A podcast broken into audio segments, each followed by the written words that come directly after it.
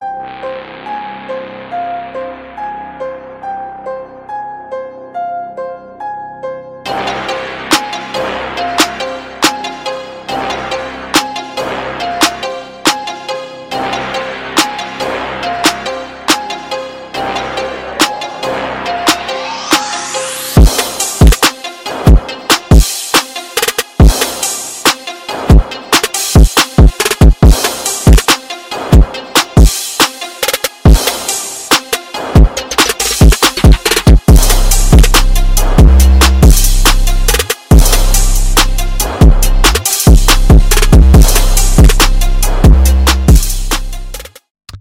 Welcome to episode four of Planning Phase Syndicate. Thank you all so much for joining us tonight.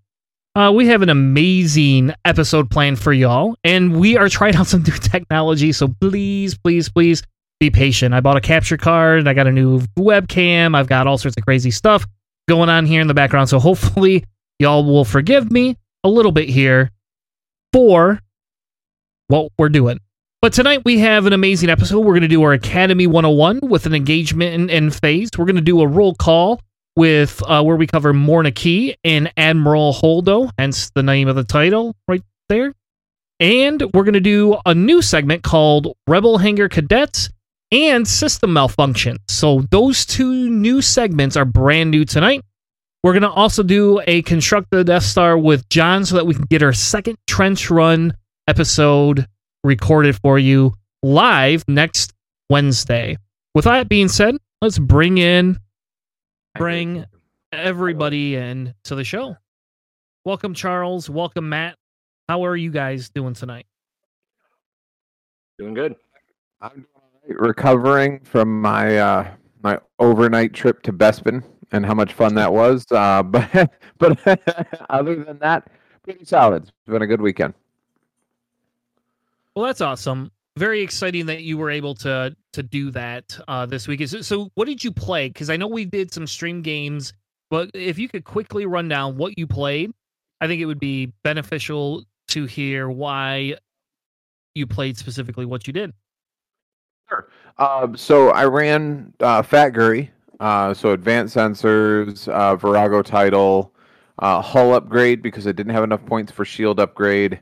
Um, and outmaneuver. Uh, I ran Tel Trevura with Cutthroat and um, the Punishing One title and Hull upgrade. Uh, and then I ran Nom Lumb with Auto Blasters, uh, Dengar Gunner, Zam Wesell Crew, and I think that was it. I think that's all I had on there. Um, I ran it because in a night of inebriation, I thought it would be funny to try and see how many times I could trigger Tel Trevura's Resurrection uh, in one game. Um, up until the tournament on Friday night, I had not yet gotten it to trigger more than once. Uh, and I was playing a, I think it was round five, I was playing against dual fire sprays. Uh, and he made it deep enough in my list that he got to, he killed uh, Tel Trevura, uh, had me regen her. Then he killed Nom Lumb, which causes the target or the token to regen. Uh, and then he killed her a second time, which allowed me to regen her a third time back onto the board. Um, and then he killed her a third time. So he really, really earned those points uh, for that particular game. Hmm. But yeah, it was a lot of fun. A lot of good people. Met a lot of had a lot of really good games. Um, overall, was a lot of a lot of fun. I'm glad I stayed up to the ridiculous hours uh, in order to knock that out. It was a really good time.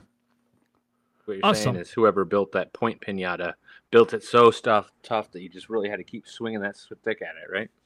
Yeah, it's kind of like a zombie. He, if you don't go for the headshot, it keeps getting back up. Right.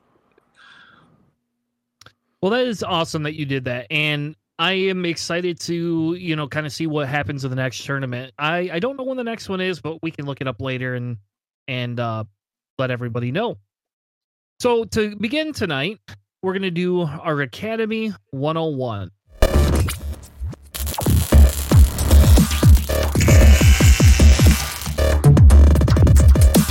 Yes. So tonight for our Academy 101 segment, we're going to be discussing uh, the latter half of the most labor intensive portion of the game. Uh, in our last episode, in episode three, we talked about the activation phase in which you move ships. Uh, today, we're going to be covering the engagement phase, uh, which is the actual bread and butter of the game. It's the actual attacking where you're able to have fun and talk trash. Uh, and then we're going to go over really quickly the end phase of the game uh, and what that what that brings to the table. Um, so, with the engagement phase, once you have completed your activation phase and all ships have moved, all actions have been taken, any end of activation phase uh, triggers have happened, uh, you roll into the engagement phase. Uh, with the engagement phase, this is shooting. Um, there are some cards, like I just mentioned, I played Guri. Uh, at the start of the uh, engagement phase, Guri has the ability to get a free focus token. Uh, so there are cards in the game, pilots and upgrades that trigger abilities at the beginning of engagement. So that's the first thing you do when you enter the engagement phase. You check the board state to see if there are any abilities that trigger at the start of engagement. Um, for activation, we activated from lowest pilot order, being zero or one, to highest pilot order, uh, being the I6 pilots, commonly referred to as aces. Uh, for the engagement phase, we do the exact opposite. We start at those aces, the six and the five, and we work our way down to that one zero range. Um, and you're doing that um, there are a couple of different steps uh, involved in attacking your opponent. Um, so the first ship up would be an I6. If there are no I6s, you roll to I5s. There are no I5s, roll to I4s, so on and so forth until you get to the first trigger. Uh, whoever has it, let's say that you have an I5 pilot, uh, you're going to declare a target. Um, this is your intended target after you declare your, tar- or, I'm sorry, for the attack, you're going to measure your arc. Uh, so that's up to range three out from the front of your ship or the side of your ship if you're running a turret arc, or if you're running um, one of the Wookiee fighters from the Rebel faction, or is it the HMPs have a 180 front? They do. Yes. Yeah, they do. HM, both those. H- yeah, both of those do. And those HMPs, that 180 front, it, it's the same way as like that Wookiee ship it looks that like half moon circle. Yep, and then you also have the YV triple six um, for the Scum faction that have that 180 degree front arc that really throws your arc out there. Um, once you've checked your arc and you've determined who you want to shoot at, you declare your target for your attack. Uh, once you've declared your target, any ship abilities, any pilot abilities, any upgrade abilities that triggered during that step. Uh, so in this case, for instance, Nom Lumb, would rotate his arc to face the ship that just declared him uh, as an attacker. Once all those triggers are done, uh, you check for the range bubble that they're in for any potential range bonuses. Um, so in this state, if you are attacking and you are at range one of your opponent, you would receive one additional attack die. If you are defending and you are at range three of your opponent, then you would receive an additional evade die. Uh, there are some ships like Fenn Rau that add to the dice that you get at range one. Um, there are some ships like Dash Rendar, uh, who is not able to utilize the range one bonus because he has like a uh, his uh, pilot ability or something gives him like a range one bubble that he can't get a range bonus for. Um, and you, spot. there you go, sensor blind spot. Thank you, Matt. I appreciate that. Um, I don't fly him a whole lot, and I really haven't seen a ton of him since uh, 2.0 came out. He was big at the right at the beginning, um, but 1.0 he was massive. Um, and you can also check for bullseye arc, which things like um, is it prockets require bullseye, right? Uh, yeah, prockets, and then there's also several uh, painted or printed, rather, sorry, uh, printed bullseye arcs like 2 Actis, uh, Delta 7B. You, you the the Nantex Swarm has a printed bullseye arc, that sort of thing. Uh, once you have checked your uh, arc and determined the spacing between the ship that's attacking and the ship that's defending, it's time to do what we all love to do uh, put our fate in the hands of the fickle dice gods and hope that there are no ghosts on the table, i.e., Matt's shirt. Um, so you're going to roll red dice first. Obviously, you have to know how much damage you have to avoid. Once you roll the proper number of red dice, you apply the range bonuses, roll the actual dice, do all of that the defending player has the ability to mod the dice first. So, spending any abilities that they have to cancel hits or crits, uh, to change focuses. The defending player modifies the dice first on the attack roll. And this might be a little bit confusing. He, you will also use your um, your things like your locks, your focuses, your rerolls will happen before the defender rolls their dice. That's actually not the. No, no, no. Okay, so I'm not talking about the defender rolling their dice. I apologize.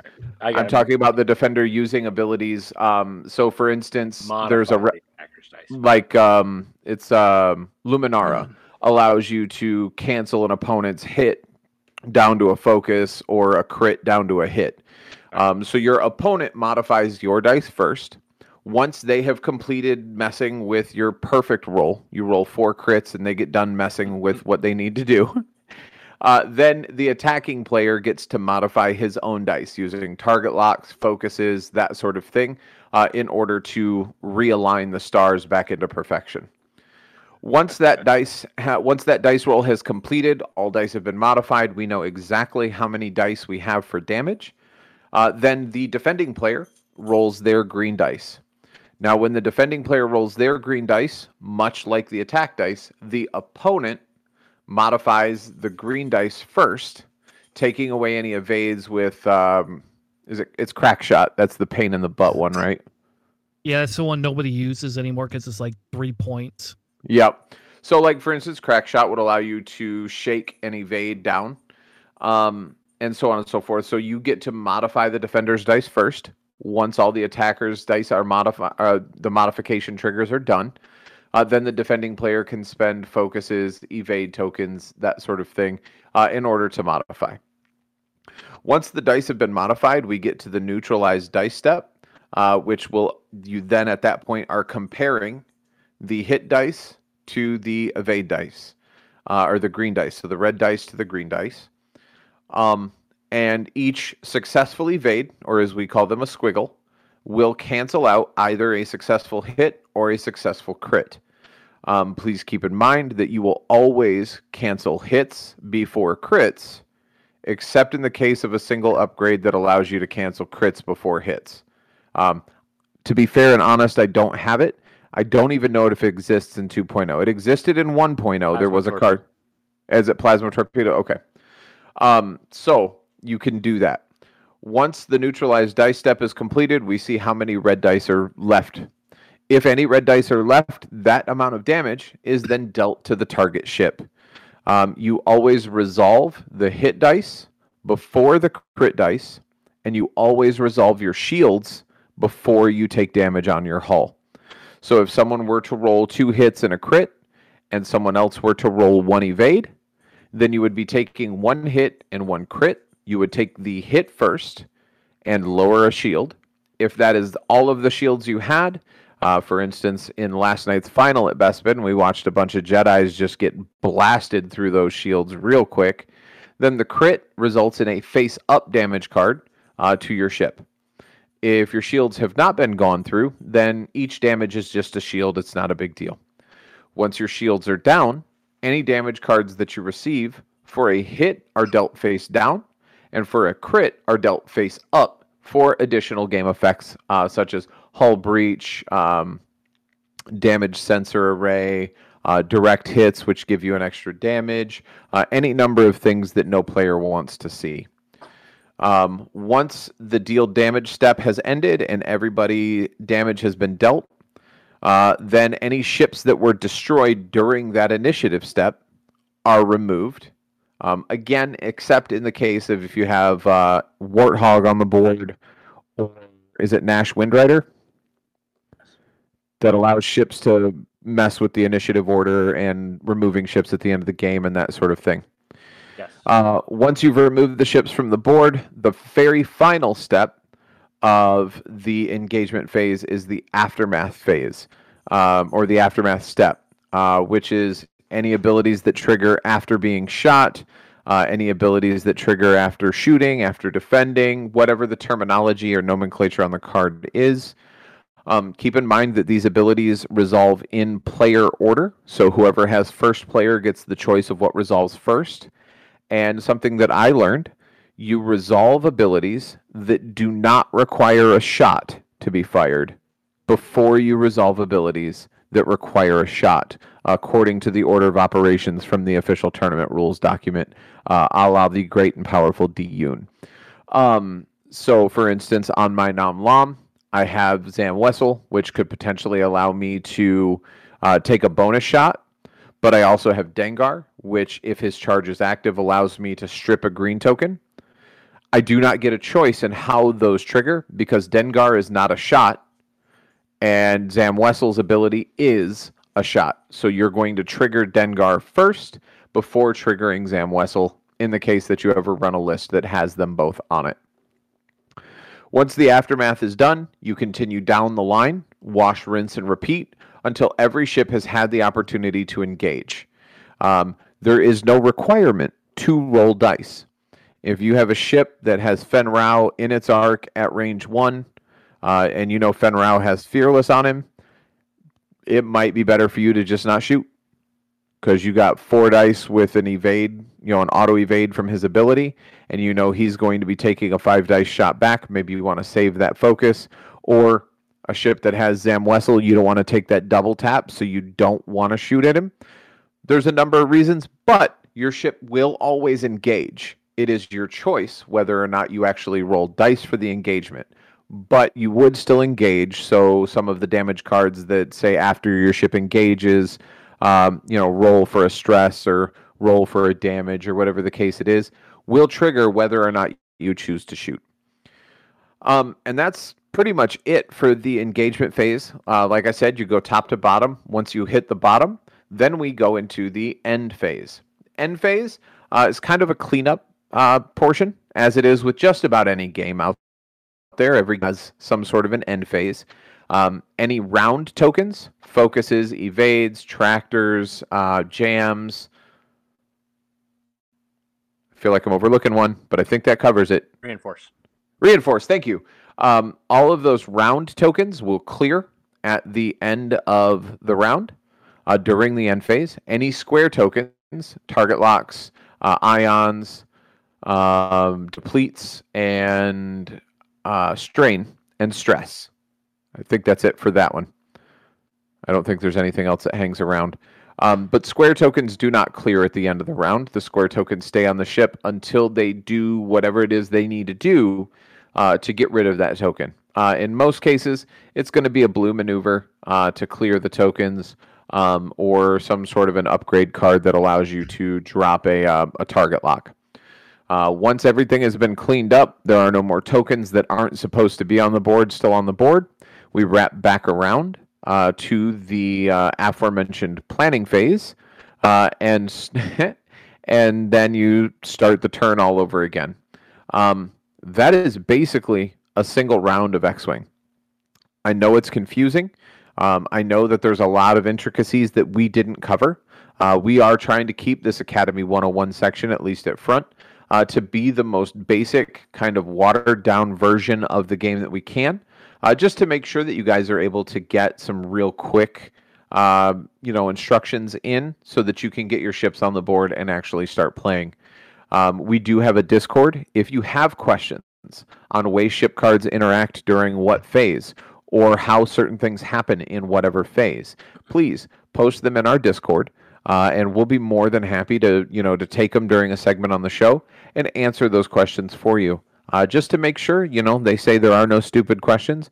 Uh, take the opportunity to ask whatever is on your mind because if you don't ask, somebody else doesn't know. Um, so ask your questions and let us know. Uh, and guys, for that, that pretty much covers engagement in end phase. Um, I'm going to throw it to the other two experts. Did I overlook anything in those two steps? Ooh, I don't know, man. There's so much there that it's it's so hard to, you know, I mean, yes, no, probably not. You know how it is. It's it's so as you guys will get used to it, you know, the basics is what he's telling you. You know, I mean, six down for engagement, and yes, there's going to be a million effects, and each game's going to be different. There's there's a card that that cancels one thing, like he was saying, like there's this card that does this, and there's that one that has that rule, and this one has that rule, and yeah, I think you've done as well as any one of us could have done. Yeah, unfortunately, with X Wing, for any time that a rule says always, uh, there's always an asterisk underneath it that says except when it's not. Um, so there's always cards that'll cancel and mess with the way things work. Um, one of Chris's favorites, um, obviously, is um, Torkil Mux. Because he changes your pilot initiative to zero, you're the first ship to move. Um, or, well, you move at your regular initiative because Torkil triggers at the start of engagement phase. Because he moves you to zero, it moves you from wherever you were in the shooting order down to the very last ship to take a shot. Uh, so unless there's another zero on the board, and to the best of my knowledge, the only zero pilot is is Gargor. The the M1A I think is a zero pilot or he's a one, and then the um, is it the dark the dark probe droid is an initiative zero. Yes. Okay. Yeah, Sword, those Discord those. missiles, but they don't Yeah, move. missiles too, Discord. Oh, the buzz droids and stuff like that. Yeah. Yep. So those those are the last to shoot if they get to shoot. I don't know that we have any remotes that shoot yet, but uh, with the squid ship coming out, there will be some uh, movement damage capabilities from I zero uh, remotes for epic play. I don't think we'll. I don't think they translate to regular play yet, um, but hopefully we'll get see something like that uh, later on. Uh, and that pretty much covers it for me, guys. Anything else? Um, Johnny, thanks for tuning in. Um, I don't know if anybody has any questions, but feel free to drop them in the chat on Twitch, and we'll get to them as soon as we can. Uh, but for me, guys, that's it. Awesome. Why don't we switch over to our roll call?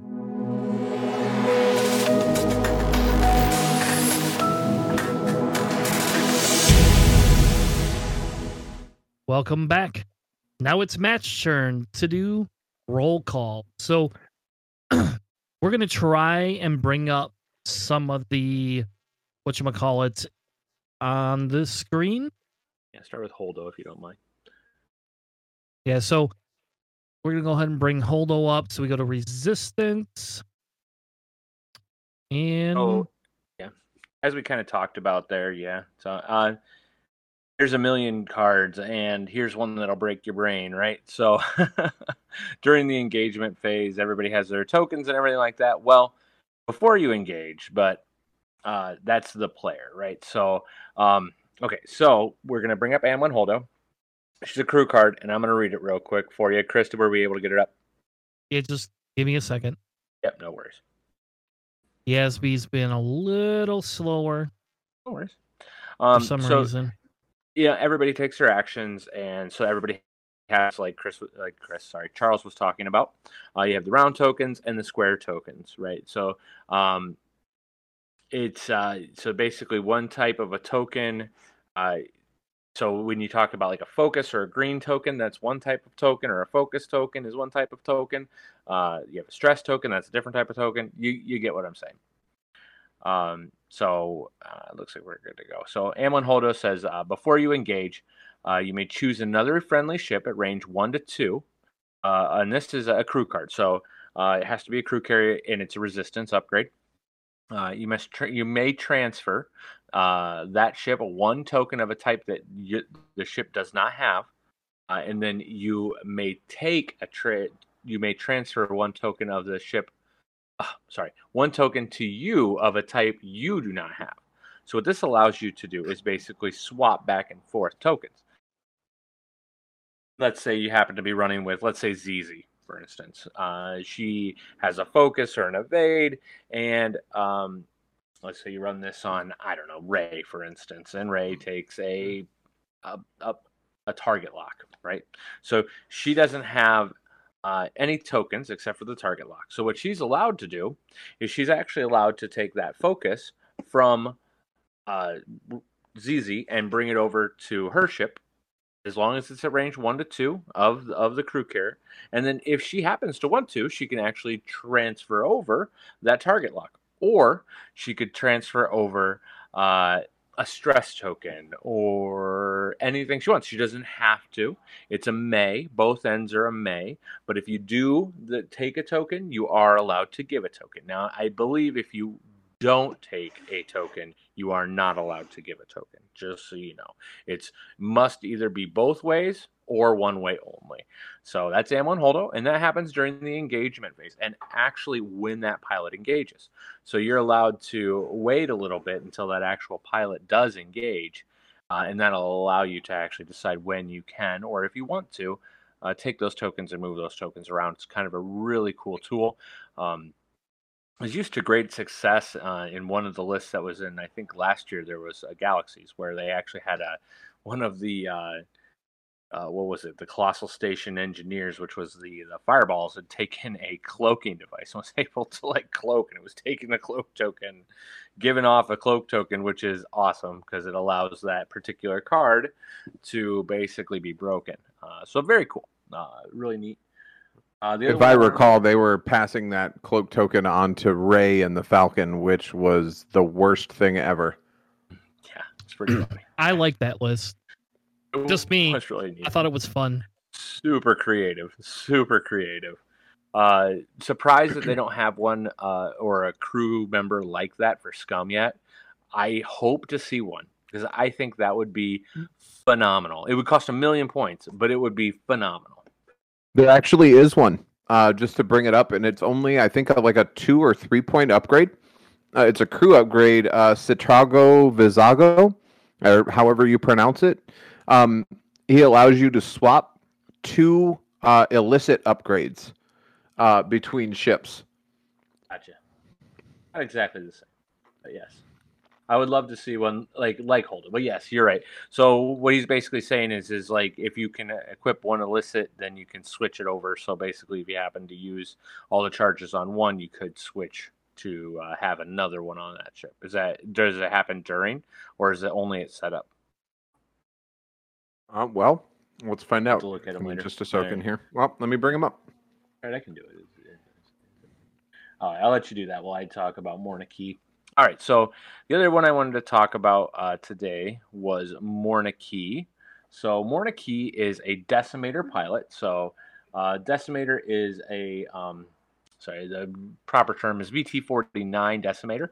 It is a Imperial ship large base. Uh, and its special uh, pilot ability is during the end phase, you may spend one charge of her three charges uh, to, to allow you to flip your reinforced token to the other full arc instead of removing it. Okay, so what this tells you now, when you pick the action reinforce, for instance, you may choose fore or aft, right? So fore, of course, is anything. If you look at your cardboard, you'll see that there's two lines printed on the starboard and port side of it, uh, or left and right, whichever way you want to go.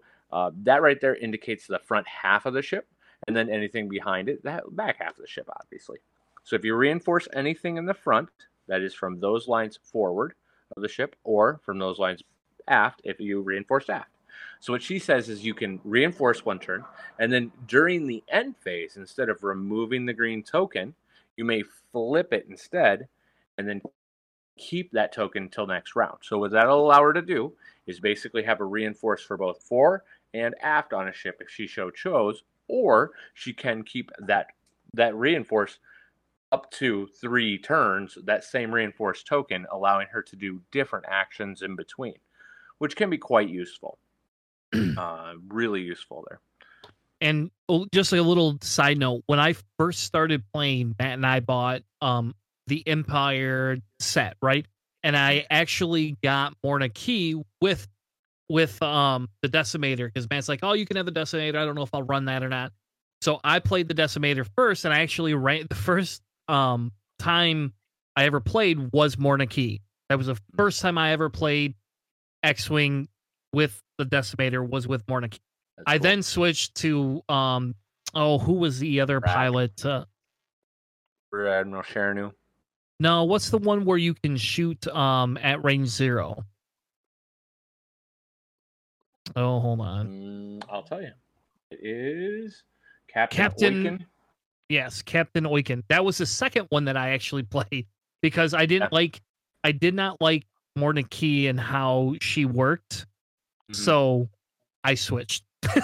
yeah. And you can do Dauntless too, which is nice because after you partially execute a maneuver. So that's an upgrade on that. So Uh, yeah, allows you to do it. Okay, sorry. Okay, what was the card that we were? Uh, anyway, So the- allows you to do action. The card that we were looking at is uh, Cikatro Vizago. Uh, throwing that up on stream now for everybody. Um, but during the end phase, you may choose two illicit upgrades equipped to friendly ships at range 0 1.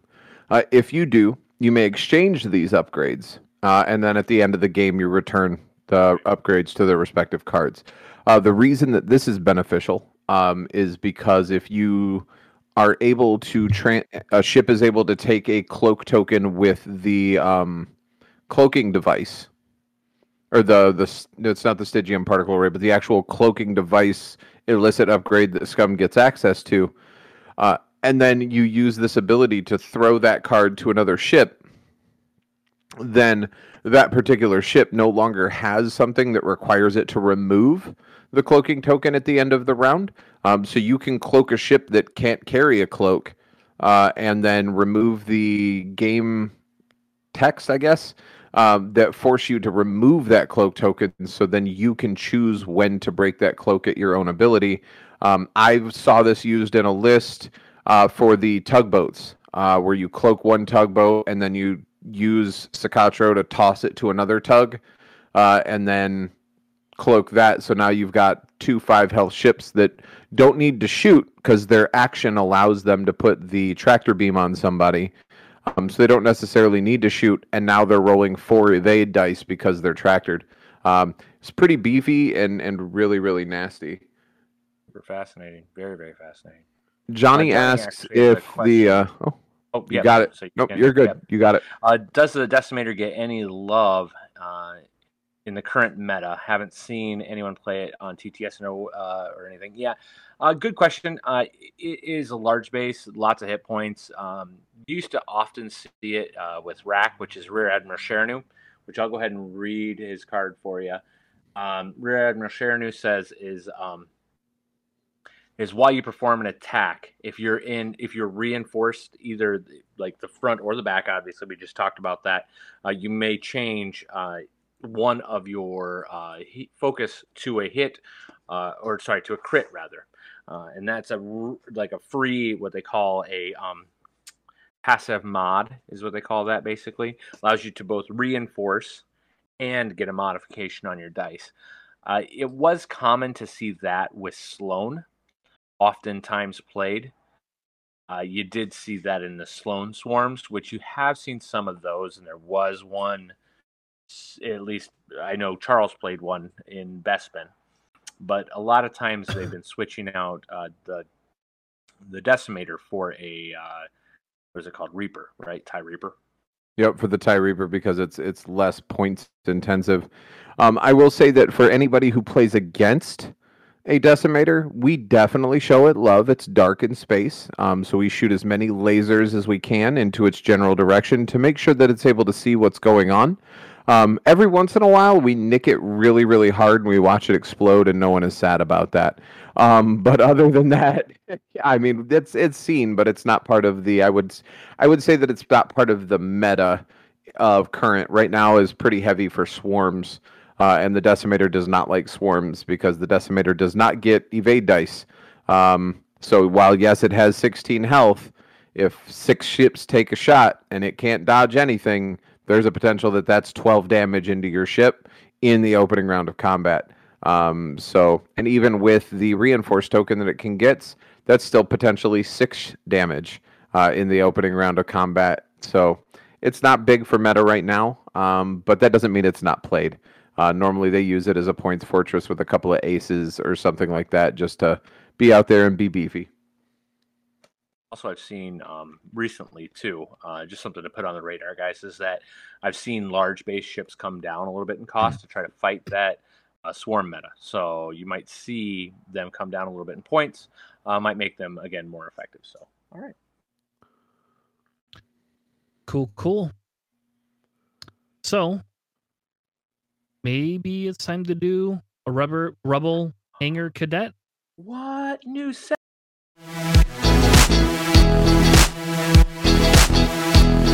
And so, so folks, what we're what we're doing now is we're going to be having a conversation about um the Cadet Academy, right?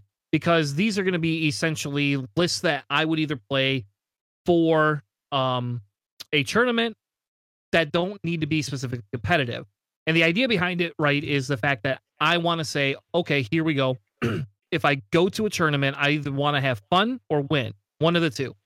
Um, so I'm going to build a list tonight in hyperspace that is specifically um a combination of the two without you know me having a specific exact on target meta list. And this allows me to be creative but also get to play something that i have fun with. Um we chose separatists because i like to play separatists and i like swarms so we're going to choose separatists and a swarm style. So charles if you want to go over real quick the difference between hyperspace and extended that would be amazing Absolutely. Uh, extended is really easy. Uh, it's my preferred method because I like being able to fly stuff that you don't see a whole lot of. Um, but extended is a format that requires you to fly every single ship, uh, every single upgrade that has existed since 2.0 was released. Um, there really is no restrictions other than the upgrade slots that are available on the ships that you're flying. Um, hyperspace is a more restricted format in which AMG uh, releases a list. Up until now, it was FFG. Uh, would release a uh, updated list normally in the June Jul- July timeframe or November to December timeframe, in which they would increase and decrease points based on what they're seeing played at, at various tournaments.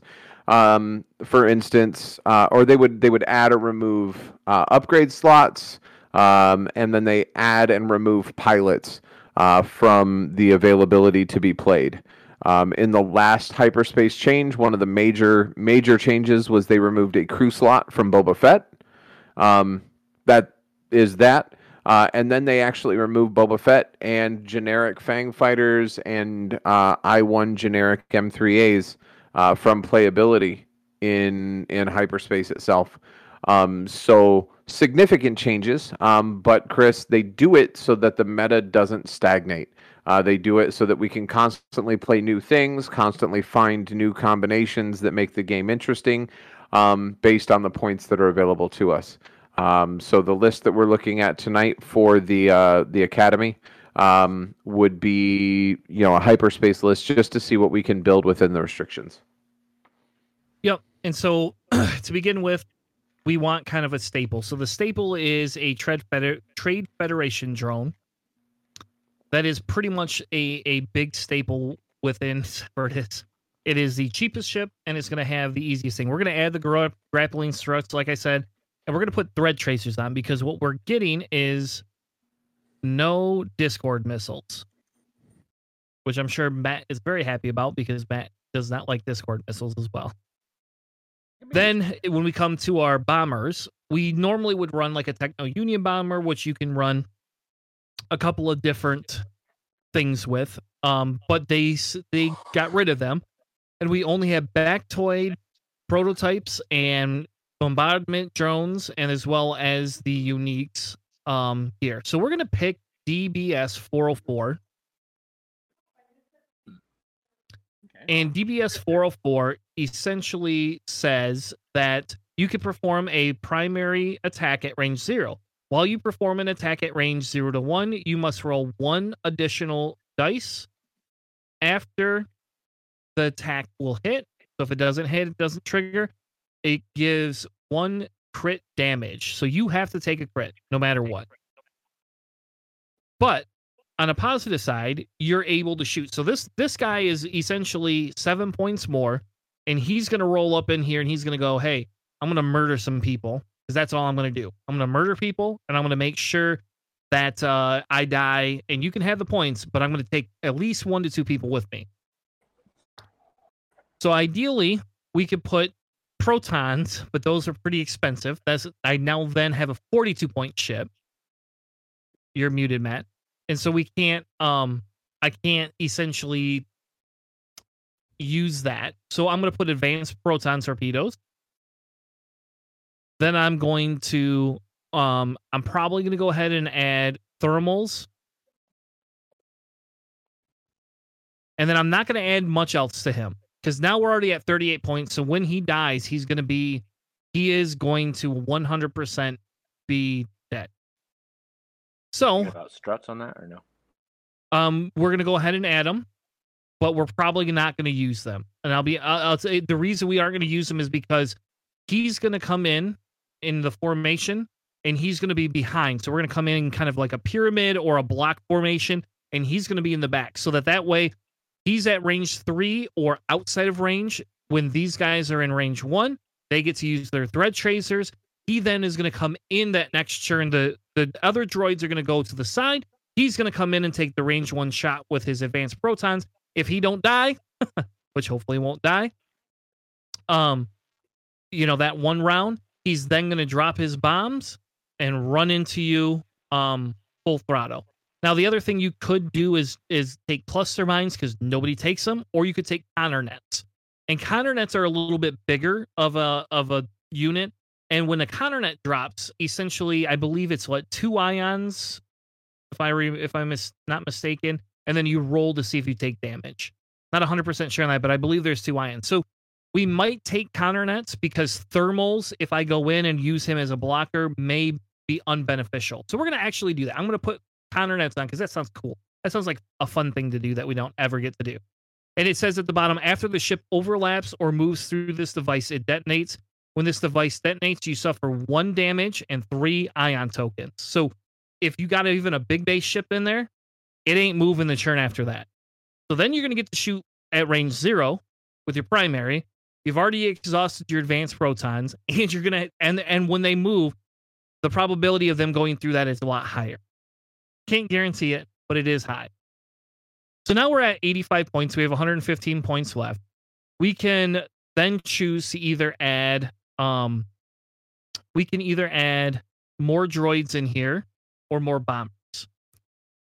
So we're going to start and we I essentially have two flavors of this list that I like to run. We're to start we're going to go back to our Trade Federation drones. We're going to add our grappling struts. Maybe. There we go. And then we're going to add energy shells. And the neat the neat thing about these energy shells, and a lot of people we miss this a lot. So if you take off an energy shell drone, you're kind of out of luck. But if you spend your energy, you can perform an attack. You may spend one calculate token to change one eyeball to a crit. So it's not just a hit you're changing it to, it's a crit. Now, I'll be honest, I'm not a big fan of specifically that type of a thing because that forces you to A, have your calculate, and B, to roll an eyeball. But energy shells can be very powerful. So we can actually put one, two. real quick, Chris, while you're building this. In. Um, what are your thoughts on changing out counter nets and the two Federation drones with the, the thread tracers? Maybe both of them. I'm not trying to say you can do what you want there, but um, about throwing a DRK one on DBS 404, allowing you to have the locks pre-engagement. Is that something that you would suggest, or if you wouldn't suggest it, why not? So, so the answer to the so the so I don't personally run DRK probe drives as often. The answer to your question is absolutely. It would be very beneficial to have those. Um, the difference is, is if somebody knows what they are, they shoot at them right away. Because what you're going to do is, and I I should have brought my TTS up, but what'll happen is when you um launch it, it's going to go and that remote moves. Now that remote gets three green dice for the churn, which that's pretty good. Yeah, bring it up over here. So they're going to get three green dice and they have one haul. But if you focus fire that thing down, it does not matter. Um, so yes, the DK probe run droids allows everybody to get locks in advance. And to be honest with you, it probably is more beneficial than a counter net. Um, I don't know if I'm 100% sold on dumping the thread tracers yet, though. I'll be honest. Because I think now it depends on do we add another um, bomber in here or do we add another vulture in here? Because if if I do that, let's say, and I, I add my energy shells back here, So we have what do you have here? If you do that, you have energy shells, but you also have I got seven ships. If you have all energy shells, you can have six of them on the Trade Federation drones and the DRK ones on DBS 404. Um, if you do that, you only have three points left. Yep. And at that point, you don't need anything else. I mean, you, like, you're not going to put anything else on DB DB at all. It might be beneficial not to use the energy shells, but that's kind of like the classic. You know, that's that's actually the classic. Uh, a separatist build is the energy shells, because the idea behind it is you could still, um, you could take your action to reload the card if you want. It kind of depends on your position. If whether you do like a block and you hold somebody in there, that depends on whether you reload the card or if you you know how you do it. So you could do the, it this way, and you could switch them out, and you still have three points, and that is beneficial. But you do lose a little bit of health because you're only running one bomb. If you were to, let's say, we drop one of them. If you drop one and then change one of the energy shells to a thread tracer, that gives you 32 points. Would you be able to possibly do some sort of relay carrier? Uh, a relay carrier, probably not, because the cheapest relay carrier you're gonna get is either. I don't know. Hold on, I have to see how much uh, your cheapest guy comes in here. So he Wat comes in because the problem is is it's hyperspace and you lose your cheaper relay carriers. So Wat is 42, and if that at that point I might as well just go with Grievous. HMP, got HMP Yep. gunships. Yep. So then the next one is the HMP that you could put in there. Sorry, it's just taking a few seconds to. No worries. Yeah, it seems like it's not possible. I was just curious if we could change it up like that. That would be neat.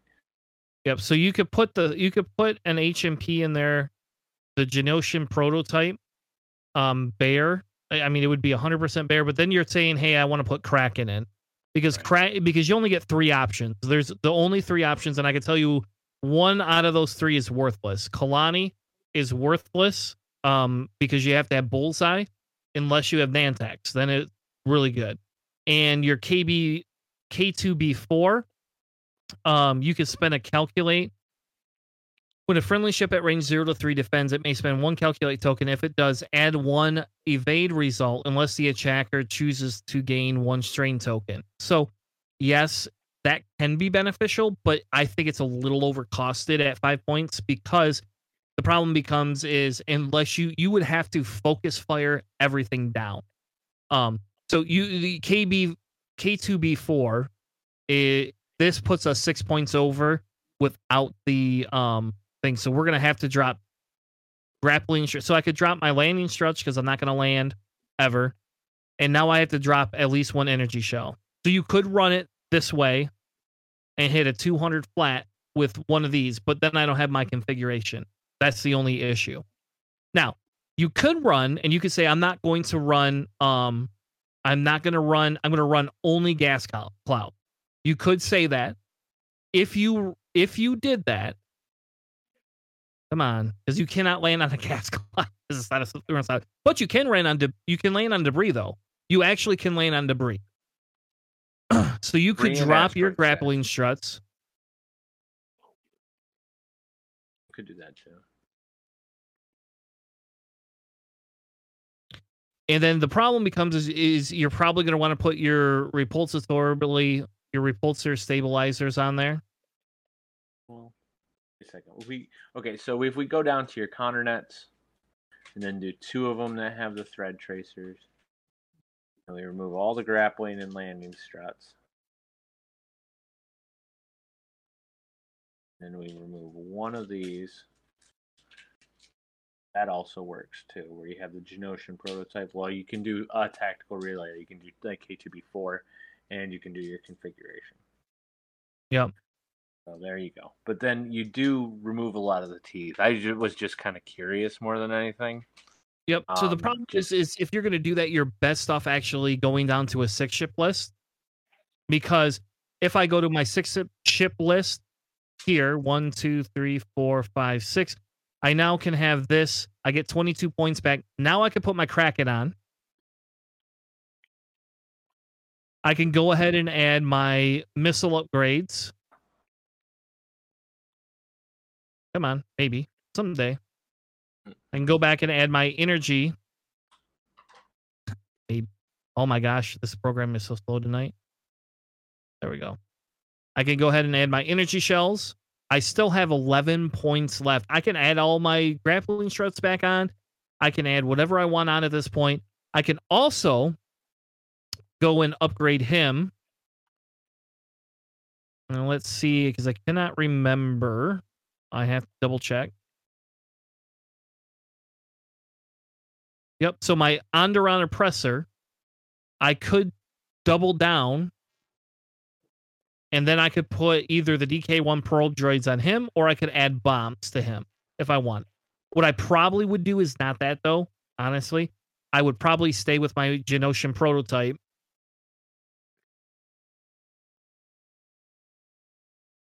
Maybe. Come on, buddy. Mm, mm, mm, Come back. Maybe it wants to. Yep. And then I would add a cannon in here. Yeah, sync cannons are awesome on those. And succinct laser cannons, I will tell you on Geonosian prototypes are the best thing in the world. They they just they just are. Now, if I want, I can go ahead and add my configurations back and I can actually add grappling struts to all of my Federation drones. I'm gonna real quick while he's doing that. Um, I'm gonna run down a list that he basically talked about. His initial list was uh, was pretty pretty tough list. So that was uh, was basically uh, really quick. Just give me half a second here, guys. All right, so all right, so what the initial list uh, is kind of was cat. Sorry. Uh, Ding. right That's one for the chat. one for the chat. okay, so you actually had a three point bid, and what it was was it was uh, seven, one, two, no, sorry, six uh, Trade Federation drones, uh, Vulture class drones with energy shells and grappling struts, and then one uh, DBS 404 Hyena class droid bomber with landing struts, DRK 1 probe droids, and advanced proton torpedoes for a total of 197 points. That was his initial list, which uh, was pretty tough. That definitely has a lot of teeth. Uh, there's a lot of attack there. And Chris will do you like this is a different option, basically using the relay, which a Kraken relay is a pretty cool relay. So Yeah, and and so the Kraken is the idea behind the Kraken is the fact that you get to keep your you get to keep up the three calculate tokens you don't use. So you're gonna come in slow with them is what you're gonna do, and as you come in slow, you're gonna be able to use Kraken to hold those calculate tokens on whoever you want them to. Definitely DBS 404. He will always have that because then he could perform that same action and get another calculate token and have two of them like the next turn. So, um, yeah. So here's my original. Oh, I'm. It's taking forever. Come on. There we go.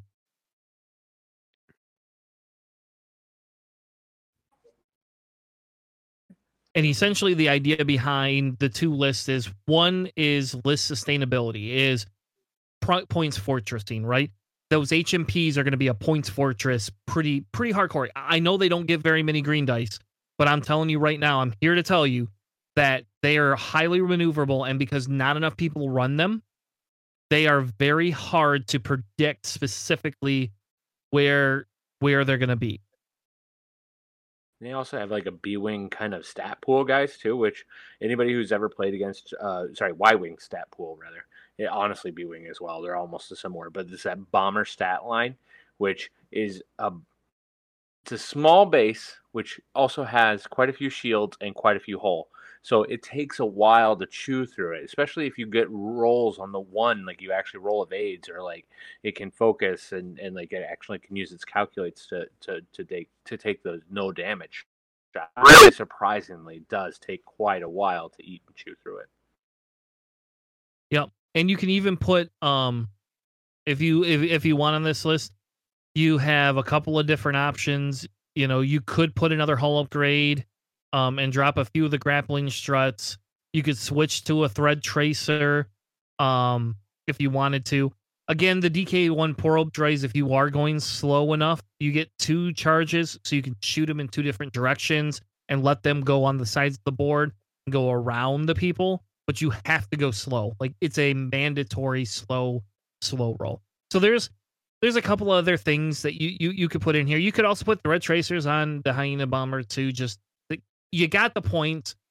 Your four does not matter whether he goes first or second most of the time in this case because he's going to be in the back until he's the blocker and then he's going to die. Like it, that's really that that's what he's there for.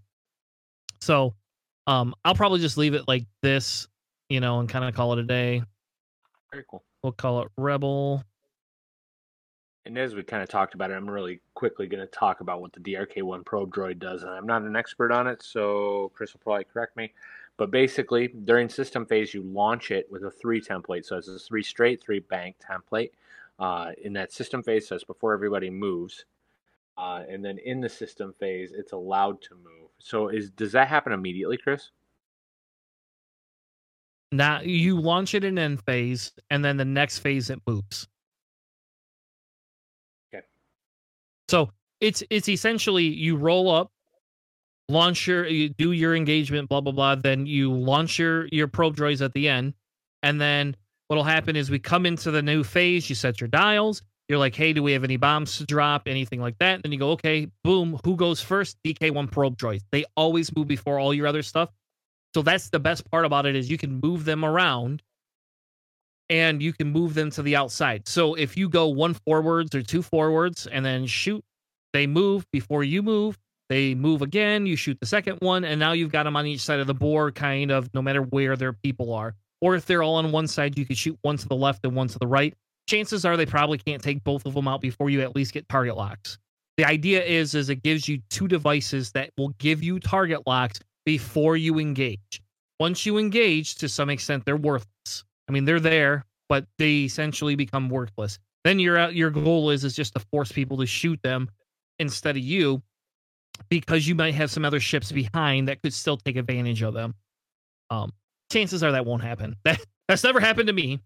people only shoot at them when I'm not in in the range. Otherwise, they just shoot at me instead. Discord missiles, on the other hand, people shoot at those no matter what. All the time. Uh, yeah. So basically, what it is is it's this disc, and I want to say it's it's probably about size size of proximity. I don't know. Uh, it, it's a good size remote, basically, uh, and you're allowed to take locks within range three of that, regardless of where your ship is on the board, which is quite handy. Very very good. Yeah. So yep. So that's oops. I don't know why I'm importing it. So that's list number two. That's the original list. You know, again, it's a style of play. I will tell you, energy shells um, are definitely a different feel than Discord missiles are, but they give you at least one engagement of being aggressive, um, and then you can kind of come from there. The second one is more of a points fortressy list. You are only actually missing one one um ship out of that whole thing, and that's that's why a lot of people don't like the separatists is because that one ship gave me a HMP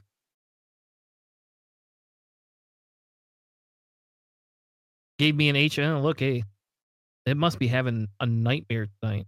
I've never had this much on the AS issues on ASP. look at that. I can't believe that. Anyway, so the the difference is is that it gives you one better ship um to put in there and toys for more of them. That's the that's the saddest thing about that whole thing, and that's why a lot of people go screw the separatists. This is ridiculous. Why in God's green earth are you getting to shoot all these other things? Um, you know, and if we had been able to put three Discord missiles in there, I just saved three points because those are only worth four compared to energy shells. yep, cheater. Anyway, you know, separatists are cheaters. Just joking. Don't disagree. No, they just all right. Things. Nicely done. I think those are two really solid lists for anybody who's watching who's interested in playing separatists. Those are two very solid lists. If you see them on the other side of the board from you, uh, you're going to have a tough fight. Fair enough. All right. So before we move on to our constructing this Death Star, constructing, constructing the Death Star, Matt wanted to do a quick segment called malfunctions.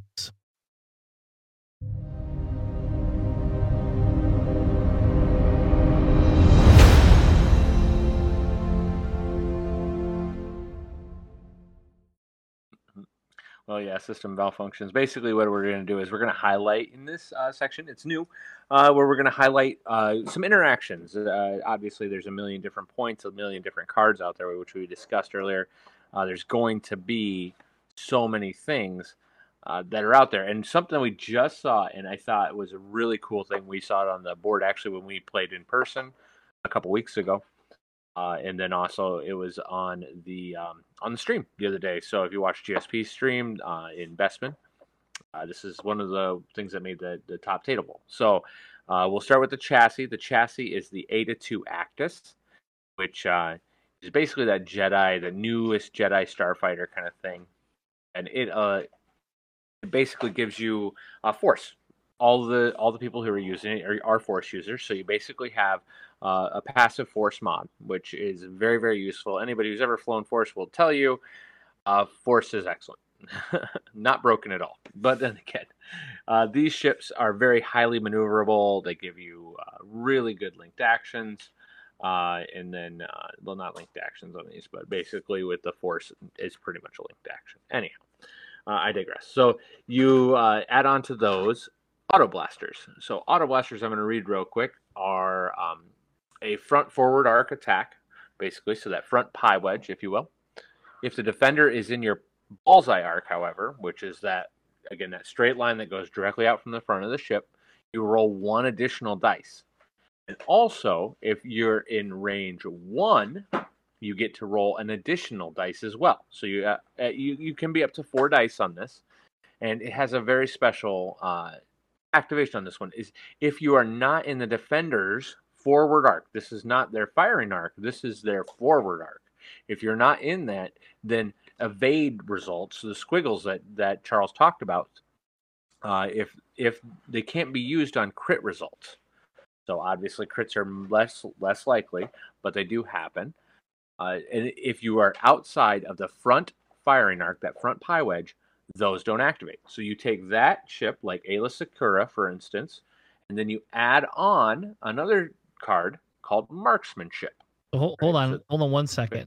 Sure. Because Charles has a specific ship he plays that uses auto blasters all the time. Hmm? The M3. What's that ship, Charles? Are you talking about the M3A or are you talking about my fire spray with the auto blasters? The fire spray. So you put them on fire. And I, so we're going to talk about weird interactions, right? And which fire spray do you normally put it on? Zam, right? No, nine times out of ten, it's on Zam, and I have Dooku as the crew. Okay, so I'm bringing that up. So I'm sorry, Matt. I, I want Charles, I because this is extremely important as well. I want Charles to explain why does he put auto blasters on Zam? What is the logic in doing that? Okay, so as um, it's been shown, Zam Wesell, when you use him correct, gets a double tap attack generally in a turn, where he can spend an additional two charges uh, to do an additional attack. When you have auto blasters, it is a two dice primary. Most people say, well, why would you put that on a fire spray that has a three dice primary? If you can get them at range one and in bullseye, then it becomes a four dice primary because you get an additional dice for range one and an additional die for them being in bullseye. If you are able to pilot enough to be behind them, they then cannot cancel crits because you are outside of their arc. So on the side or behind them, as long as you're not in their front pie wedge, you they cannot cancel any crits. When you roll your dice, you spend your force with Count Dooku, and you say crit. What that does, Count Dooku's ability is after you spend his charge, you call a result. When you roll your dice, if that result does not appear naturally among the dice, you can then change it to that. So if you roll blank, blank, blank hit, you can change one of the blanks to a crit. And whatever ship you're faced at, it doesn't matter if it's Fenn Rau, it doesn't matter if it's Soontir Fel, it doesn't matter who it is. They eat that crit no matter what, unless they have a shield, then they just take a shield. But for an ace with no shields, being able to force crits through uh, for anybody who watched Bespin last night, that's how the uh, the champion lost Fenn Rau was two shots with Ti um, that had auto blasters on them, forcing through two crits per round. Yep. So Matt, I brought up on the screen. I have Yoda, Anakin, and Aayla, and Yoda's probably not very prevalent, but I just like Yoda a lot because he you when you mention the Force. Yoda's got three Force and can let others regen. But your big thing was is auto blasters. What are we going to do with it? We have Anakin. We now have Aayla. What do we put? What are we talking about? Is the re- reason we want them, and what is the other cards you want to put with it? Right. So the only one that actually can't use this is Yoda. Uh, because he does not have a talent slot. So you do want to, if you're going to try this this little interaction, uh, is to go with uh, Aayla, uh, Shakti, Obi, or Annie. okay. So, uh, but you know, not that Yoda's not awesome. He just in this particular case doesn't have the. Yeah, he just Yoda. doesn't have a talent slot. His double force modifiers, which is awesome, but in this particular case, we want to use this. So, uh, okay, so we have auto blasters. Basically means you can't cancel crits, as Charles just kind of explained there. So marksmanship now we add on, and it says while you perform an attack, if the defender is in your bullseye arc, uh, which again you get the extra dice for, you can have uh, you can change one of your hit results to a crit result. So if you happen to even roll focus, you can use the force to get it to be a hit, and then the hit turns to a crit. So yay for that. Uh, and then the last piece of the pie is the R7A7 droid, which is Galactic Republic only. So that does make this so you cannot put it in the, the scum fire spray, unfortunately, or else I know that Charles would try to do it. so R7A7 is a three charge droid. Uh, what it allows you to do is allows you to spend one of those charges to again change a hit to a crit result. Uh, thus, basically, if you end up rolling three hits, you can change two of those hits to crits, or four hits, or whatever it may happen to be. Any two of them automatically get changed to crits. Any other crits that you roll are all automatically crits as well. So this is especially strong. Uh, Aayla, I mean, Aayla Secura is the only one that has only two force. Uh, if you uh, pop up to Obi Wan, for instance, you have three force. That's a huge modification pool. Um, also, he has the ability to grab a focus with uh, his his action, I believe. Yeah, uh, which really allows you to use one of those force, and now you get a focus token. Insane. So it's a really cool thing uh, that I've seen. Um, there was a question in the chat. Looks like uh, looks like Charles actually answered it, but I did real quick want to respond to Johnny. Any good Rebel hyperspace lists right now? Uh, I've heard they're dead in hyperspace. Um, what Charles kind of put out there is um is true. Like five two T sixty fives is a really good list. Uh, you'll also see some other uh, basically spammed uh, kind of ships in this particular case, or you can use some of the named pilots. Look out there. Hera, I believe, is allowed in hyperspace. Is that correct, guys? Uh, Hera just released. Um, yeah. The last hyperspace list that came out, Hera wasn't part of it yet because um, she just released with the squadron packs. Yeah. Um, so I'm not sure, but I would assume they would have updated with the release of the squadron packs to put them into hyperspace. Yes, she is. She is. So but I also don't right think now. we've had a. Uh, I also don't think we've had a hyperspace tournament, like a premier level hyperspace tournament, mm-hmm. that has caused her to appear. She's big. She's helping Rebels greatly in the extended format because that's where we're at right now. Um, but I want to say that the next GSP uh, online tournament um, is going to be the first major, like premier level tournament that we have had that has been hyperspace uh, since the release of the squadron packs. Yeah, so there's there's stuff there. Also, um, just looking at it real quick, I see you can get Aayla. I'm sorry, Hera, Ahsoka, Garven Dreis, and Ten Numb all in one group. Um, probably something there.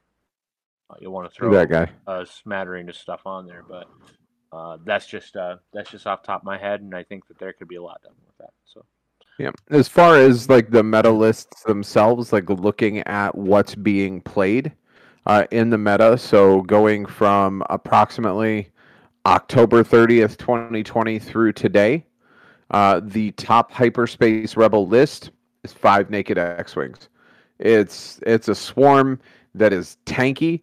Um, if you guys look at the swarm that Chris built earlier, the six or seven ship swarm, most of them have three health. One good SWAT, and you're popping a ship. With an X Wing, they've got three hull or four hull? Four and two. Four and two. Four and two. So you've got to get through the shields, and even if you hit them for three damage, um, they've still got three health left, and they're rolling a three health gun.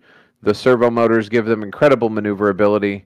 Um, five X wings is is a force to to be reckoned with.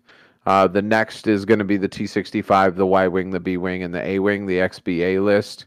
Um, but yeah, as far as rebels go, uh, in the top say 25 lists uh, that are currently what we would consider to be the top meta right now for hyperspace. Uh, there are only three uh, rebel lists. Two of them, I'm guessing, one of them is two B wings, an X wing, and a Y wing. Uh, the other is an X wing, a Y wing, a B wing, and an A wing, and then five X's. So um, always you can check List Fortress or Meta Wing to see what you know what is updated. Um, but the rebels are very clearly underrepresented when it comes to the overall of hyperspace. Um, but with the introduction of Hera now being in the hyperspace, um, I have a funny feeling that uh, in a couple of weeks, when that hyperspace tourney hits, uh, we're probably going to see an overwhelming sw- uh, swing, a pendulum swing there to show them being heavily um, represented because they got pretty big.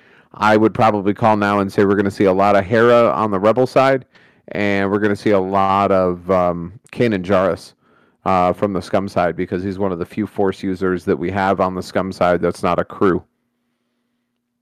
Yeah, I want to show. I want to show something in a minute too, guys. So this this is hilarious. You can run. They're 38 points each, so you can run five of them, and you're going to get 10 Yeah, points on the Rebel side.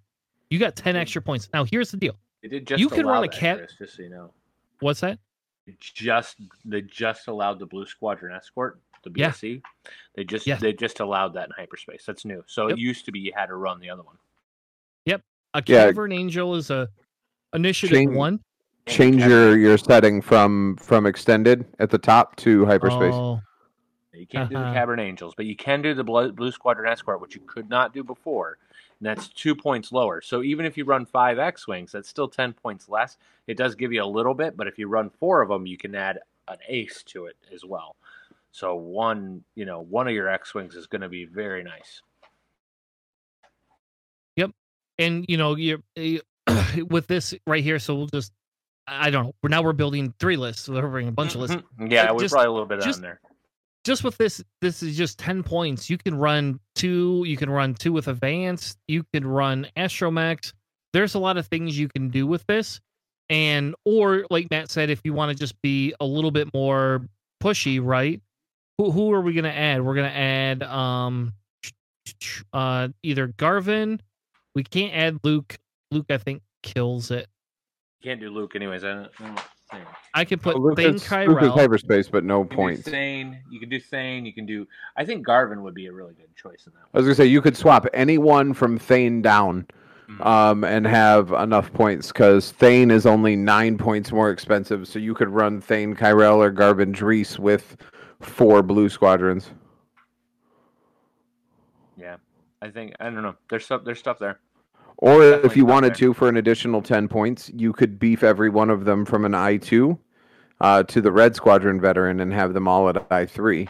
If you wanted Right. them in the middle of the firing order, Yep. um, if you play against Johnny's like your, out, Charles, just so you know. Johnny's I'm in. in chat. I'm in. Like, uh, looks like you're gonna have to. Looks like you're gonna. Wait, wait, hold on. Skills. Johnny, are you wanting me to fly T65s? Because if that's the case, I have to decline. I don't. I don't fly those piles of garbage. But if you, You want me to chew 'em up. fly, you want me to fly scum against you. Uh, I'll bring. I'll bring it. I'll fly my scum swarm against your. Or no, because it's got to be hyperspace. If my scum swarm's not hyperspace anymore, I will devise a scum list to play against your X your Oh T65s. God. You're killing me. All right. Well, why don't we move into our last segment? Um, construct the Death Star, because I think really the end all be all is we need one more list because I get to run a list this week against I get to run my resistance bomber list against uh, whatever list John prescribed. So let me, Hey. yeah. So all right. So here we go. We're gonna get. uh Give me just a second. I'm gonna bring John in.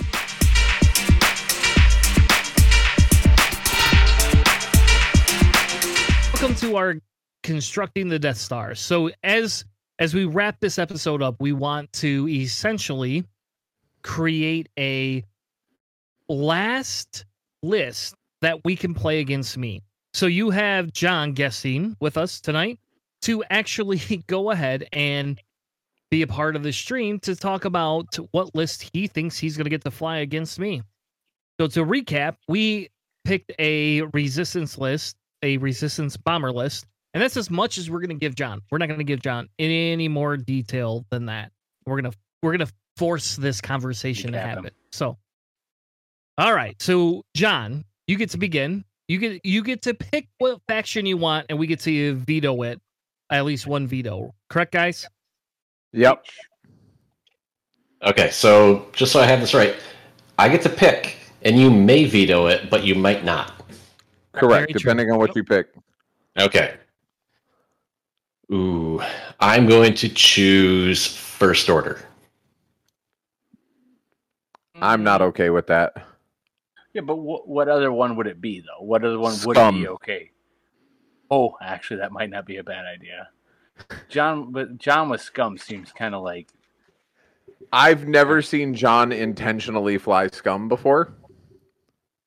And I think he needs some G1A love, if you want my honest opinion. I haven't since second edition, really. Hey, competitive advantage for Chris. I vote I- for scum. I did take it to Top Cut at Gen Con uh, once in first Well, we're- edition. you you will not get Torkil Mux. I'm saving my veto for Torkil Mux. It is not even a That's question. You will never play that against me. all right. Alright. So we're gonna veto for scum then, So you're going to say Scum. Now I have to take Scum, or or you can veto. Yes, you have there's three of us. You but can use your veto to override ours, but then whatever we pick, you so, have though. no choice If we then. all three decide that he's having scum. I think we override his veto. So you're playing scum. And then you can veto uh you can veto a ship or pilot or upgrade choice. You get one veto to use. But yes, normally Okay. we would veto. But if we're all three in agreement, I'm sorry, John, but that has to be kind of It is for me. We can just forewarn you. If you pick Torkil Mux, this game will be Mux so short. It's we already know funny. that this is going to be banned. So Torkil Mux is a Oh. Uh, I, I think I think the two of you should absolutely give me Torkil Mux just to spite Chris. Right. Yeah, yeah. I think I I think I will that- literally I- I- dive straight into all your stuff. The game will enough be over in 30 minutes. All And right, just so we can remember, go John, you have to listen to me, bitch. You, eh, I will not be on stream. You will have to listen to me in chat for an hour and a half. Yep. Complain at you, just so you know ahead of time. I will warn you. Like of all the scummy things I hate, I hate Torkil Mux more than anything else. That's pretty optimistic to say the game's going to go to time. Um, what? So I've got an idea for first pilot. Let me throw the throw this pasta at the wall and see if it sticks. I'm gonna give you a Star Viper with Dalan Oberos. So Dalan's pilot ability is after you fully execute a maneuver, you may take a stress to rotate your ship 90 degrees. okay. So you Now- you, can, you could do a one bank uh, Talon roll. Or well, yeah, one bank Talon essentially because it's a 90 degree turn instead of a 180 degree turn. Okay. I don't Um, want to use your veto here, John. Now you can add one item to that ship. I only get one upgrade. No, no, no. You So have one upgrade at a time. we're each going to pick. You're going to pick one for this ship, and then someone's going to give you another pilot. You're going to upgrade that. Someone will give you another pilot, and then if you are okay at three pilots, then we'll use your, your additional points. Okay. So do I get to load the ship out, or do I pick one upgrade? One Pick upgrade. One upgrade. And Or you sensors, easy. Advanced sensors. Okay. Yep. All right. So that's my pilot. Uh, let's go to Matt next. What are you going to give him, Matt? A pretty strong weapon to give somebody like John. So you're getting hamstrung by me, buddy. I'm sorry. It's Fenn Rau, huh? No, you're not getting Fenn Rau, bro. Hey, remember, you admitted that the only reason that Soontir is better is because he has to have tools. He can't do it by himself. Ben's expensive. What do we get? All right. I'm gonna add a Y wing. Maxine Y-wing? warrior. Y wing. All right. TL4 A4 Y wing. Amaxine warrior. I never seen one on the field. I think it must be one. It's the I3. Yeah, that is part of the new squad pack that just came out. Yeah, brand new ship. Let's see it on the board. See what a pro can do with it. What are Uh, you going to put on that, John? Oh yeah, I wouldn't put that on the table. Um, You can What? you can veto it, or you can add an item to that ship or another ship on your list so far. I don't feel like it's bad enough to veto. Um, let's just give him an ion cannon turret. Call it good. All right. So we're at 98 left. All right, Chris. Why are you letting me do this? He's got to fly against me. I know, but you have to pick something. I guess we could not. We could skip I gave Chris. We've Charles- only like done I said, I two gave people. Charles Obi Wan, so I mean, I didn't get to choose against Chris, so maybe it's fair. I don't know. Unless Chris wants to give me Torkil, autopilot drone, easy peasy. Torkil Mux. You're not getting Torkil Autopilot Lux. That's not how this works. I'm saving my one veto specifically avoiding Torkil Mux. Torkil But Mux if you're gonna fly- If you're gonna fly a Star Viper, why not fly two? give him two Star Vipers, are you guys crazy? Yeah, are you gonna are you gonna give him Xizor? Yeah, I'm kind of thinking about that because what I really like is while you defend after the neutralize step, another friendly ship at range zero to one, and in the attack arc may suffer a damage to cancel the the the matching result. It's the bodyguard allow- ability. Yes, yes. So it allows you to keep your gentleman with advanced sensors on, or you can be super fancy and put advanced sensors on him too.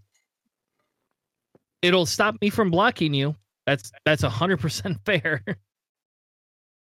All right. So if I do veto, what can I choose instead? Or do I get to choose? or Well, you you just Depends on, sorry. choose? depends on what you're vetoing. You can go ahead and You, veto the, veto the chassis. What Charles? So said. if you, ve- I was gonna say if you veto the chassis, then the pilot's gone. But if you want a Star Viper, you can veto the pilot and take a different pilot. Okay. Do I still get to upgrade the ship? Yes. Okay. Veto, advanced sensors Guri. uh, veto. So you can't Guri. do that. You can have Guri, but you're not getting advanced sensors. No, I'm just using. I thought and the first thing I'm going to put on there, I'm going to put fire control. That way you can't have advanced sensors. Hold, hold, Just hold, hold, be a dick. hold, Hold hold up. back Hold up. Hold up. Slow the roll. You said if I veto, I get to choose the pilot, and then I get to upgrade the ship. Yep. He Right, gets you to could- choose the first upgrade for the ship. Right, but what I'm trying, he would get to do that, but I'm using my veto on Guri. You cannot have Guri. That's my veto. Sorry. I have another pilot, but you can't have Guri. Okay. So you have Black Sun Enforcer, Black Sun Assassin, or you can withdraw your veto and keep Xizor.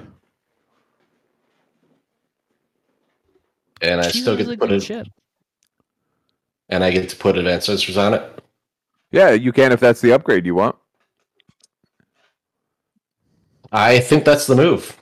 Advanced sensors sheet or Okay. You guys So- can absolutely smash him. I'll hold my, my veto then. All right. So we've got 34, 34 points, points. left. Let me see what I can do with 34 points.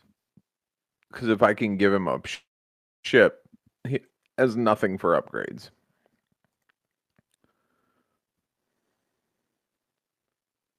I don't know. We were already really pretty much giving him a very, very attack heavy platform there. It's going to be Yep. pretty fine. Oh, I'm going to give him another Uh, I4. For what? Giving him this? Uh, F- Foreman Proach in the Mining Guild TIE Fighter. Thank you.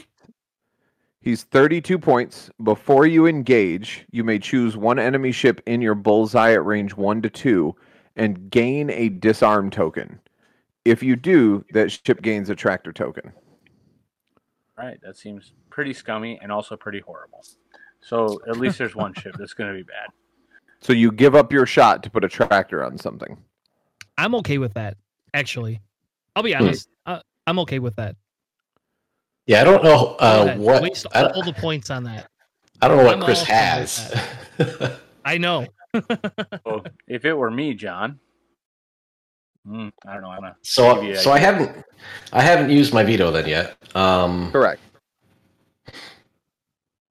And I'm gonna say I will veto the pilot because I don't want you giving me an autopilot drone. Um, and go to Seevor. All right. Cool. So now, John, gonna let him have Seevor why not? because It's good. you guys killing me. You know what we a- gave. You remember what we gave Chris, correct? hey, so to be fair, I have tried. I don't Oh. think the advanced sensor Star Vipers are going to be as good as you think they are. They are going to be good, but I don't think that Xizor and Dalan Oberos are going to be as good as, say, Guri or Four Generics. I don't know. There was me thinking that you know, uh, Jedi's without any CLTs were kind of shit too. So just Oh, fair enough. Look, look, looks like looks like uh looks like we we we're we're an end pass, I guess. Got four So, points, I just- John. I have an odd question about how this rolls out. So, does the winner of Chris and John's Jank list have to face my Jank Republic list? Oh, we do two new ones. It's just this is just fun. The- the- they're- Oh, it's- okay. It's, not it's not a competition. It's well, I guess. Fair enough. All right. So then we've got four points It's to my spend turn. on upgrades. and Yep. do I get turn. do I get you to pick an upgrade here? Okay. Four points. Okay. Just picks- I haven't picked shit. Okay. I've been I've been silent this whole time, other than my anti-Torkil Mux. You gave him Garbage. Prince Your, your rhetoric. Yeah, I gave him Prince Xizor. That's the one thing I've done this whole time. We we I gave him a So ship. what upgrade are you gonna give him? Carlos gave him a ship. This is how this works. Oh. I don't know. Do we want to? Do we want to change it out? We can. We can try to change it out. We got to give him four points. On whether giving him the Brie Gambit On or the Ion? Limiter Override. Oh, Ion Limiter Override. Oh, it, 'Cause it doesn't you'll- really matter at this point. what What will we do? Is I guess fin- finish it up or not? I guess. Yeah. Ion There you go, you Limiter go. override. That works. That puts him at 199. Okay. I Limiter override lets me, after you fully execute a red maneuver, you may perform a barrel roll even while stressed. If you do roll an attack die and a hit, gain a strain on a crit, gain an ion. Okay. So I can K turn and barrel roll to get my bullseye lined up uh, after K turn. That seems fine. I'm good with that. You did this to yourself, Chris. I know. I know. Okay. Seems I'm okay fine. with it. Okay. If you get because if you get an ion token, man, you're getting you're you're going one forward. I know what you'll be. I'll bomb But it you. doesn't stop him. Oh, it doesn't matter. It, it doesn't matter. Look, it's for fun. I like I got Oh to yeah. I can't be a complete, you know, schmuck. So I I'm I There was got no rid schmucky in this round. The only person who was a schmuck was me. Jeez. Now that now that we have you, Star Viper platforms. you have do we want left. It? Who wants Yeah, to you spend got the a one point left. Ooh, Spend your point. Why don't, why John, don't you- where do you want to put that one point? Ooh. This is a critical point. oh Um my God. Oh, Yes, it is very critical. I this is the make it or break it point, John. Ooh, this is going to be uh, automated target priority on the Amaxine Warrior. So the tech upgrade. And that is um, while you perform an attack, you must choose a defender at the closest valid attack range. And after you perform an attack that missed, place a calculate token on the card. Before you engage, you can remove a calculate token from the card to gain a matching token. So I can get calculates on the Y Wing here, um, as long as I'm shooting at the closest possible ships. Seems very tough. Just so everybody who here is watching, this list seems quite tough to me. I mean, it may not. It's it's not Guri. Thank goodness, goodness it's not Guri. I'm Yeah. sorry. That- That, no, I agree with you on that. I would have vetoed Guri too. So It just had to be done. I'm sorry. you you were not going to get Guri. I mean, especially So now that we have- Guri. uh, I shouldn't expect now to that get we have good. John's list, now we have John's list quote, locked in. Should we anything tell him what he's facing? Here, I'll throw this. Actually, real uh, quick, we should do a quick rundown, guys. So, um, all right, guys. So the list stands as follows: There's two Star Vipers, uh, Oberos with advanced sensors, and Prince Xizor with advanced sensors. We have the uh, BTL A4 Y Wing with Amaxine Warrior with ion cannon turret and automated ta- target priority. And then Captain Seevor in the Mining Guild TIE Fighter with ion limiter overdrive. So that's 200 points. All right. And the list that I had, and you'll laugh when you he- when you see it, John.